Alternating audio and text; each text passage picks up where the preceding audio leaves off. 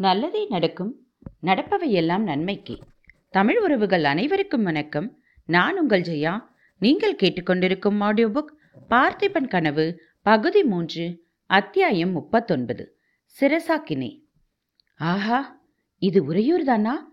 என்று பார்த்தவர்கள் ஆச்சரியப்படும் விதமாக சோழ நாட்டின் தலைநகரம் அன்று அலங்கரிக்கப்பட்டு விளங்கிற்று. பார்த்திப மகாராஜா போர்க்களத்துக்கு புறப்பட்ட போது அவருடன் புலம்பெயர்ந்து சென்ற லக்ஷ்மி தேவி மீண்டும் இன்றுதான் உறையூருக்கு திரும்பி வந்திருக்கிறாள் என்று சொல்லும்படி இருந்தது. உடையூர் வாசிகளிடையே வெகு காலத்திற்கு பிறகு இன்று கலகலப்பும் உற்சாகமும் காணப்பட்டது. வெளியூர்களிலிருந்து ஜனங்கள் வண்டிகளிலும் பலவித வாகனங்களிலும் கால்நடையாகவும் வந்து கொண்டிருந்தார்கள். வீதிகளில் ஆங்காங்கு ஜனங்கள் கூட்டமாய் நின்று கிளர்ச்சியுடன் பேசிக் கொண்டிருந்தார்கள். அன்று காஞ்சி நரசிம்ம பல்லவ சக்கரவர்த்தி உறையூரில் பொதுஜன சபை கூட்டுகிறார் என்றும் இதற்காக சோழ நாட்டின் பட்டினங்களிலும் கிராமங்களிலும் உள்ள பிரமுகர்களை எல்லாம் அழைத்திருக்கிறார் என்றும் பிரஸ்தாபமாய் இருந்தது. அன்று நடக்கப் போகும் சபையில் பல அதிசயங்கள் வெளியாகும் என்று விசேஷ சம்பவங்கள் நிகழும் என்றும் ஜனங்கள் எதிர்பார்த்தார்கள். அருள்மொழி தேவியும் இளவரசர் விக்ரமரும் உறையூருக்கு திரும்பி வந்திருக்கிறார்கள் என்ற செய்தியும் பரவியிருந்தது. இன்னும் இளவரசர் ரத்ன வியாபாரி வேஷத்தில் வசந்த மாளிகையில் வந்திருந்தார் என்றும் குந்தவி தேவிக்கும் அவருக்கும் காதல் உண்டாகி கல்யாணம் நடக்கப் போகிறதென்றும் இதனால் உறையூரும் காஞ்சியும் நிரந்தர உறவு கொள்ளப் போகிறதென்றும் சிலர் சொன்னார்கள். வேறு சிலர் இதை மறுத்து தேசப்பிரஷ்ட தண்டனைக்குள்ளான இளவரசர் சக்கரவர்த்தி விசாரணை செய்து பொதுஜன அபிப்பிராயத்தையொட்டி தீர்ப்பு கூறப் போகிறார் என்றார்கள். நாலு நாளைக்கு முன்னால் அமாவாசை இரவில் கொல்லிமலை சாரலில் நடந்த சம்பவங்களைப் பற்றியும் மாரப்ப பூபதியின் மரணத்தை பற்றியும் ஜனங்கள் பரவலாக பேசிக்கொண்டார்கள் பொன்னனும் வள்ளியும் அன்று உறையூர் வீதிகளின் வழியாக வந்தபோது ஆங்காங்கே ஜனங்கள் அவர்களை நிறுத்தி பொன்னா இன்று என்ன நடக்கப் போகிறது? என்று விசாரித்தார்கள். பொன்னனோ தலையை ஒரே அசைப்பாக அசைத்து எனக்கொன்றும் தெரியாது. சாயங்காலம் ஆனால் தானே எல்லாம் வெளியாகப் போகிறது. ஏன் அவசரப்படுகிறீர்கள்? என்றான். வள்ளியை அழைத்து கேட்ட பெண் பிள்ளைகளிடம் வள்ளியும் அதே மாதிரி மறுமொழி சொன்னாள். தேவலோகத்தில் தேவேந்திரனுடைய சபை கூடியிருப்பதை பார்த்தவர்கள் யாரும் திரும்பி வந்து நமக்கு அந்த சபையை பற்றி கூறியது கிடையாது. ஆனால் அன்று உறையூரில் கூடிய மாமல்ல சக்கரவர்த்தியின் சபையை பார்த்தவர்கள் தேவேந்திரனுடைய சபை கிட்டத்தட்ட இந்த மாதிரிதான் இருக்க வேண்டும் என்று ஏகமனதாக முடிவு கட்டினார்கள். அவ்வளவு விமர்சையாக குறிப்பிட்ட நேரத்திற்குள் தேவேந்திரனை தவிர மற்றவர்கள் எல்லோரும் வந்து தத்தம் ஆசனங்களில் அமர்ந்து விட்டார்கள். சக்கரவர்த்தியின் சிம்மாசனத்துக்கு ஒரு பக்கத்தில் வசிஷ்டரையும் வாமதேவரையும் போல சிவனடியாரும் சிறு தொண்டரும் வீற்றிருந்தார்கள். சிம்மாசனத்தில் மற்றொரு பக்கத்தில் சக்கரவர்த்தியின் குமாரன் மகேந்திரனும் குமாரி குந்தவியும் அமர்ந்திருந்தார்கள். அவர்களுக்கு அடுத்தாற்போல அருள்மொழி தேவியும் சிறு தொண்டரின் தர்மபத்தினி திருவெண்காட்டு நங்கையும் காணப்பட்டார்கள்.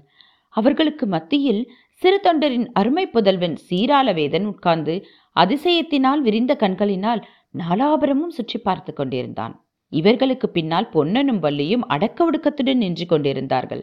சக்கரவர்த்தியின் சிம்மாசனத்திற்கு நேரெதிரே சற்று தூரத்தில் பல்லவ சேனாதிபதியும் இன்னும் சில பல்லவ வீரர்களும் சூழ்ந்திருக்க விக்ரமன் கம்பீரமாக தலை நிமிர்ந்து உட்கார்ந்திருந்தான்.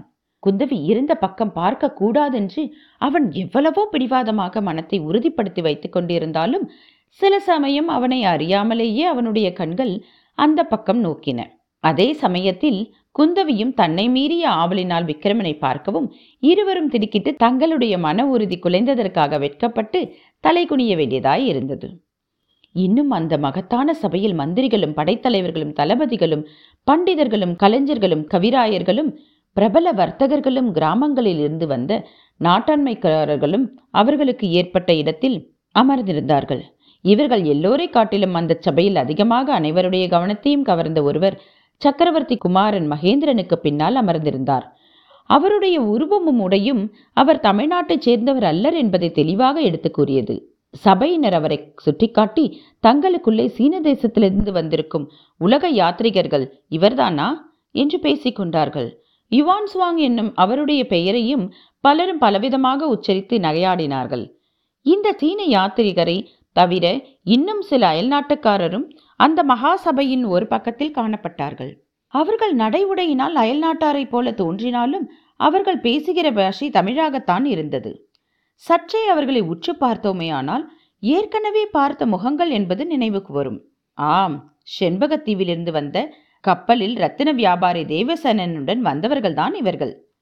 அச்சபையில் நடக்கவிருந்த விசாரணையின் முடிவாக தங்கள் மகாராஜாவுக்கு என்ன கதி நேரப்போகிறதோ என்று தெரிந்து கொள்ளும் ஆவல் அவர்களுக்கு இருப்பது இயற்கையே அல்லவா? குறிப்பிட்ட நேரமாகியும் சக்கரவர்த்தி வராதிருக்கவே சபையில் ஏன் சக்கரவர்த்தி இன்னும் வரவில்லை என்று ஒருவருக்கொருவர் பேசிக்கொள்ளும் சப்தம் எழுந்தது. இப்படி பல குரல்கள் சேர்ந்து பேர் இறைச்சலாகி விடுமோ என்று தோன்றிய சமயத்தில் சிறு தொண்டர் எழுந்திருத்து கையமர்த்தி சபையோர்களே சக்கரவர்த்தி சபைக்கு வருவதற்கு இன்னும் சிறிது நேரம் ஆகும் என்று செய்தி வந்திருக்கிறது. அதுவரையில் இந்த சபை கூடியதின் நோக்கம் இன்னதென்பதை உங்களுக்கு எடுத்துரைக்கும்படி எனக்கு சக்கரவர்த்தி கட்டளையிட்டிருக்கிறார். என்று இடிமுழக்கம் போன்ற குரலில் கூறியதும் சபையில் நிசப்தம் உண்டாயிற்று. சிறு தொண்டர் பேச ஆரம்பித்தார்.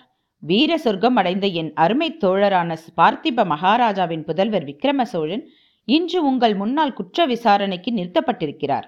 சக்கரவர்த்தியின் தேசப்பிரஷ்ட தண்டனையை மீறி அவர் இந்நாட்டுக்கு பிரவேசித்து கையும் மெய்யுமாய் கண்டுபிடிக்கவும் பட்டார். அவர் இவ்விதம் சக்கரவர்த்தியின் ஆஞ்ஞையை மீறி வந்ததின் காரண காரியங்களை விசாரணை செய்து உங்கள் எல்லோருடைய அபிப்பிராயத்தையும் கேட்டு சர்வ சம்மதமான நியாய தீர்ப்பு கூற வேண்டும் என்பது சக்கரவர்த்தியின் விருப்பம். இதற்காகத்தான் இந்த சபை கூடியிருக்கிறது. நீங்கள் அபிப்பிராயம் கூறுவதற்கு முன்னால் எல்லா விவரங்களையும் தெரிந்து கொள்ள வேண்டும். விக்ரம சோழ சக்கரவர்த்தியின் கட்டளையை மீறியது குற்றமானால் அதற்கு அவர் மட்டும் பொறுப்பாளி அல்ல. இதோ என் பக்கத்தில் வீச்சிருக்கும் என் தோழர் பெரும்பாலும் பொறுப்பை ஏற்றுக்கொள்ள முன்வந்திருக்கிறார் என்று சிறு தொண்டர் கூறியதும் சபையில் எல்லோருடைய கவனமும் சிவனடியார் மேல் திரும்பியது. அவருடைய முகத்தில் குடிக்கொண்டிருந்த தேஜஸை பார்த்து அனைவரும் பிரமித்தார்கள். இவர் யார் இந்த பெரியவர்? அப்பர் பெருமானோ இறைவன் பதமடைந்து விட்டார். சம்பந்த சுவாமியோ இளம் பிராயத்தவர். மகான் சிறு தொண்டரோ இங்கேயே இருக்கிறார். வேறு யாராக இருக்கும்? விக்ரம சோழர் விஷயத்தில் இவர் பெரும் பொறுப்பை ஏற்றுக்கொள்ள காரணம் என்ன? என்று எண்ணமிட்டார்கள்.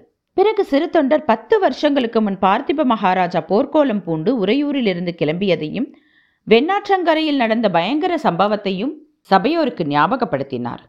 பார்த்திப மகாராஜாவுடன் கிளம்பிய பத்தாயிரம் பேரில் ஒருவர் கூட திரும்பாமல் போர்க்களத்திலேயே மடிந்ததை சொன்னபோது சபையோர் புலகாங்கிதம் அடைந்தனர். அந்த புரட்டாசி பௌர்ணமி அன்று இந்த சிவனடியார் போர்க்களத்தில் வீரமரணம் அடைந்த தீர மன்னரின் முகத்தை பார்க்க வேண்டுமென்று அவருடைய உடலை தேடி அலைந்ததை எடுத்து கூறினார். கடைசியில் இவர் தம் முயற்சியில் வெற்றியடைந்ததையும் பார்த்திப மகாராஜாவின் உடலில் இன்னும் உயிர் இருந்ததையும் மகாராஜா சிவனடியாரிடம் என் மகனை வீர சுதந்திர புருஷனாக வளர்க்க வேண்டும் என்று வரம் கேட்டதையும் சிவனடியார் அவ்விதமே வரம் கொடுத்ததையும் எடுத்துச் சொன்னபோது அந்த பெரிய சபையில் நாலா பக்கங்களிலிருந்தும் ஆகாகாரம் உண்டானது.